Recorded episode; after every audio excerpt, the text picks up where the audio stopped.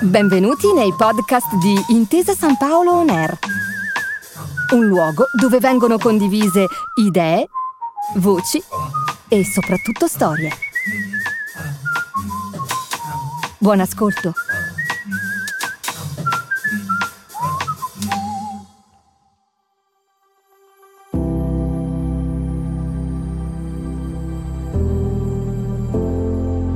Non tutte le stoccate nascono uguali, anche perché, se no, che gusto ci sarebbe? In una sfida testa a testa, con il giudice di gara che ha chiamato per l'ultima volta Engard, il fioretto pesa di più, perché in quell'affondo decisivo si nasconde il peso di tutto il lavoro fatto per arrivare fin lì, con la sua storia, i suoi inciampi e le sue virtù. L'ultima stoccata vale più della prima e lascia il segno nell'immaginario collettivo, nella memoria dei presenti e nell'animo di chi, per sfortuna sua, l'ha tirata peggio del proprio avversario. L'ultima stoccata, però, è anche un viaggio, in cui ognuno sceglie il mezzo di trasporto che ama di più e decide da solo, al massimo discutendo col destino, delle tappe da fare lungo la via. Perché a volte l'ultima non è esattamente l'ultima e basta, ma è l'ultima prima di un nuovo inizio, o l'ultima prima di fare una scelta importante, una di quelle che ti cambia la vita. Dal 1947 fino alle ultime edizioni dei Giochi Olimpici, il club Scherma Iesi è stato sinonimo dell'eccellenza italiana, portando il tricolore in giro per il mondo, a raccogliere numerose medaglie, alcuni trionfi storici e l'ammirazione eterna di tutto il panorama globale. Dietro a questo piccolo centro di gravità del nostro sport, incastonato quasi nascosto nel cuore delle Marche, c'è il racconto delle persone che lo hanno reso grande regalando così a tutto il paese orizzonti di gloria. Questa è l'ultima stoccata, il podcast in cinque parti che, come un mosaico, racconta la storia della scuola di scherma più famosa di sempre. 12 anni dopo Giovanna Trellini e 8 anni dopo Valentina Vezzali, un'altra figlia di Iesi avrebbe preso il testimone del maestro dei maestri, Ezio Triccoli per portarlo di nuovo nella terra promessa, ai piedi dell'Olimpo. Non pare un caso, quindi, che le campionesse marchigiane sembrino quasi venire al mondo di quattro anni in quattro anni, per rispettare così la tradizione antica dell'Olimpiade. I quattro anni, cioè, che intercorrono tra un'edizione dei giochi e l'altra. Ad essere onesti, però, gli inizi di Elisa di Francisca, che può dirsi iesina sì, ma che aggiunge nel proprio mix anche un po' di furore siciliano da parte di padre, non furono proprio quelli di una predestinata del fioretto. Cominciò infatti con la danza. La danza di per sé è uno sport magnifico, avrebbe detto la piccola Elisa, che anzi di tutto quel che aveva appreso con le ballerine ai piedi avrebbe poi fatto tesoro anche in pedana, grazie ad una coordinazione senza pari. Mancava però di qualcosa.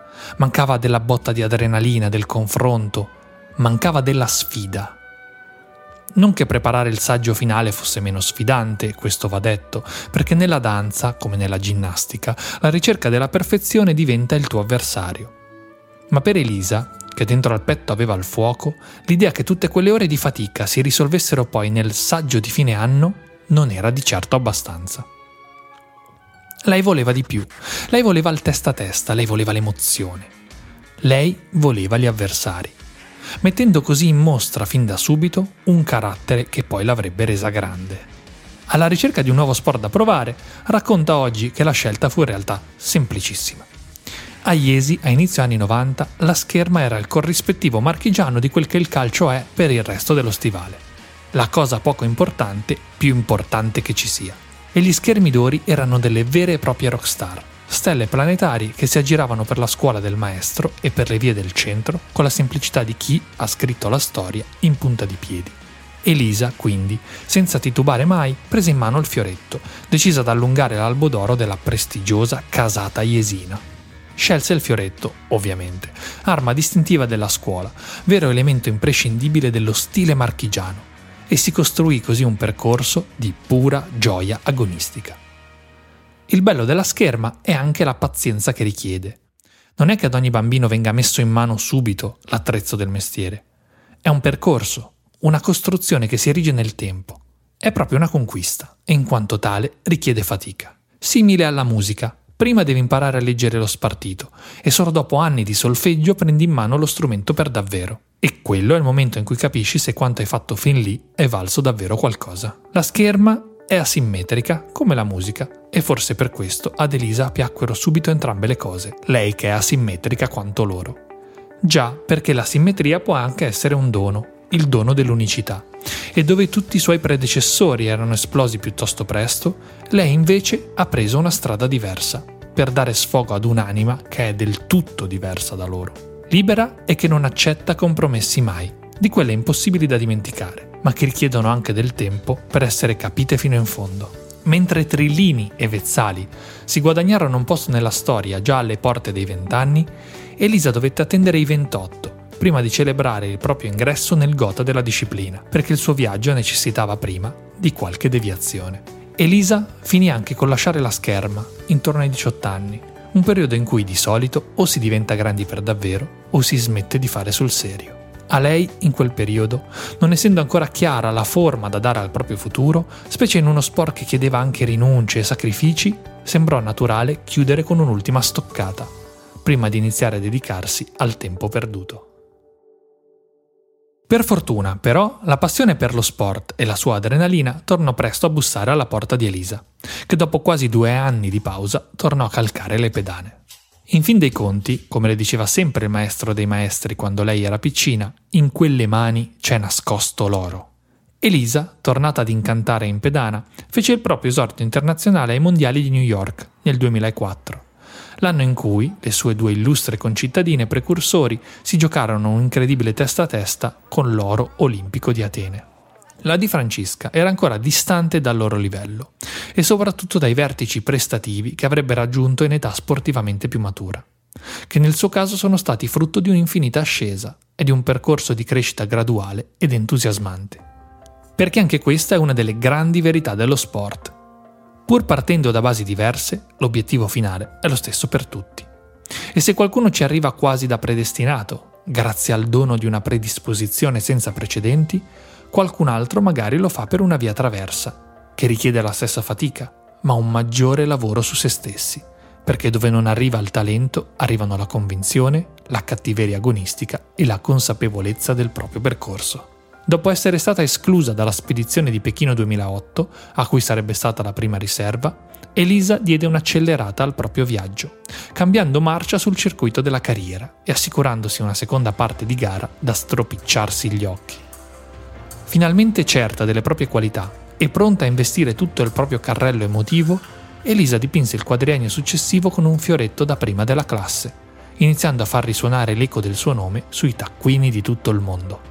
A 28 anni, ormai donna e atleta esperta, vinse il suo primo all'oro internazionale, in un novembre parigino che, nel suo caso, invece che l'ultimo, fu il primo tango di una lunga serie. Dopo essere cresciuta sotto la guida di Stefano Cerioni, il campione di Los Angeles 1984, primo oro della storia del club, passò sotto la guida di Giovanna Trillini, altra leggenda della scuola, fresca di ritiro e decisa a far fare alla sua erede un ulteriore salto di qualità. Elisa prima vinse gli europei a Legnano e poi si tuffò nell'avventura olimpica, questa volta Londra, con il selvaggio agonismo di chi non pensava ad altro che al trionfo finale. La sua crescita fu esponenziale e inarrestabile, capace di portarla all'ombra dei cinque cerchi per la prima volta a 30 anni e allo stesso tempo di consegnarle anche le porte del paradiso sportivo. Sull'onda della tradizione olimpica di inizio millennio, che ormai stava monopolizzando tutti i podi olimpici, facendo risuonare l'inno di Mameli di 4 anni in 4 anni, anche Londra 2012 non fece eccezione, e il fioretto azzurro in particolare riuscì nell'impresa di colonizzare l'intero podio, prima, seconda e terza, in una giornata storica, capace forse di superare anche la finale tutta iesina di Atene 2004 e di entrare per sempre nell'immaginario collettivo. Sicura di vincere fin dal primo giorno e in transagonistica per l'intero torneo, Elisa si impose sulla connazionale Enrigo e sulla compaesana Vezzali, giunta al proprio ultimo ballo olimpico.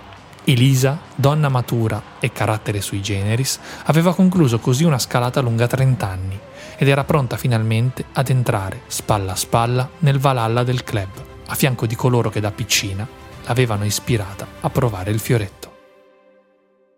La doppietta di Londra, e diciamo doppietta perché dopo il podio tutto azzurro nella gara individuale, capitanato da Elisa, anche nella gara a squadre furono le nostre a dominare, la carriera di Elisa esplose, regalandole un altro quadriennio da leader assoluta.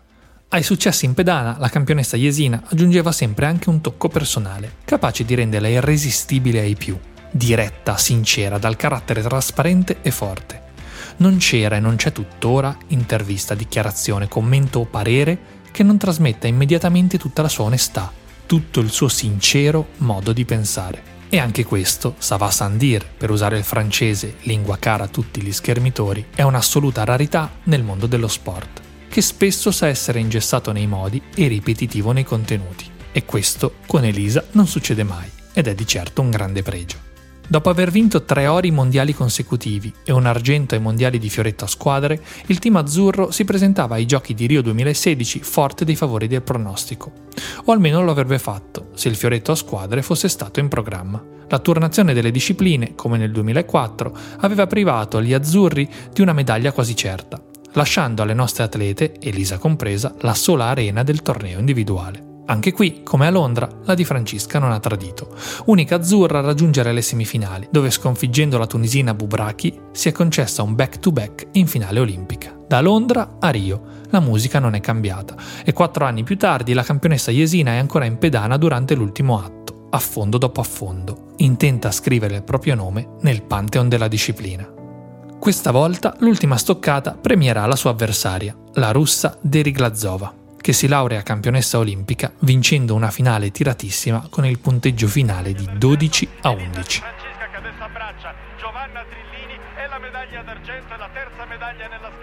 La grandezza di Elisa di Francisca però non si eclissa, anzi raddoppia, perché giunta ormai ad un'età sportivamente matura, decide di diventare mamma e poi di ritornare in pedana, completando il proprio rientro in pochissimo tempo e dimostrando subito di poter competere ai più alti livelli anche a pochissime settimane dal parto.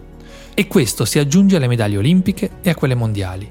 Si aggiunge al carattere forte e alla trasparenza, si aggiunge alla sua capacità di trascinare il pubblico e di ispirare i giovani.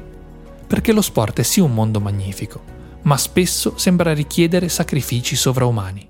E la storia di Elisa, che ha saputo aspettare il proprio momento per brillare e che ha deciso di diventare mamma nel cuore della propria carriera, aiuta a trasmettere i valori giusti, quelli in cui lo sport diventa un mezzo e non soltanto un fine, un mezzo per realizzare se stessi.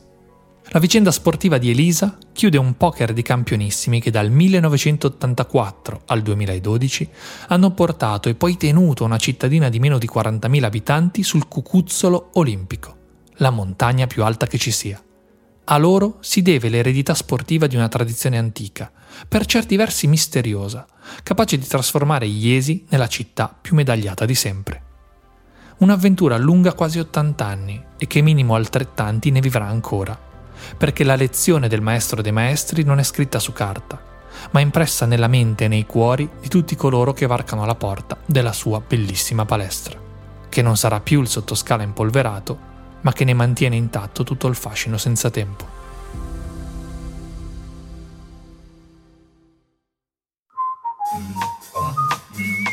Grazie per aver ascoltato i podcast di Intesa San Paolo On Air. Al prossimo episodio.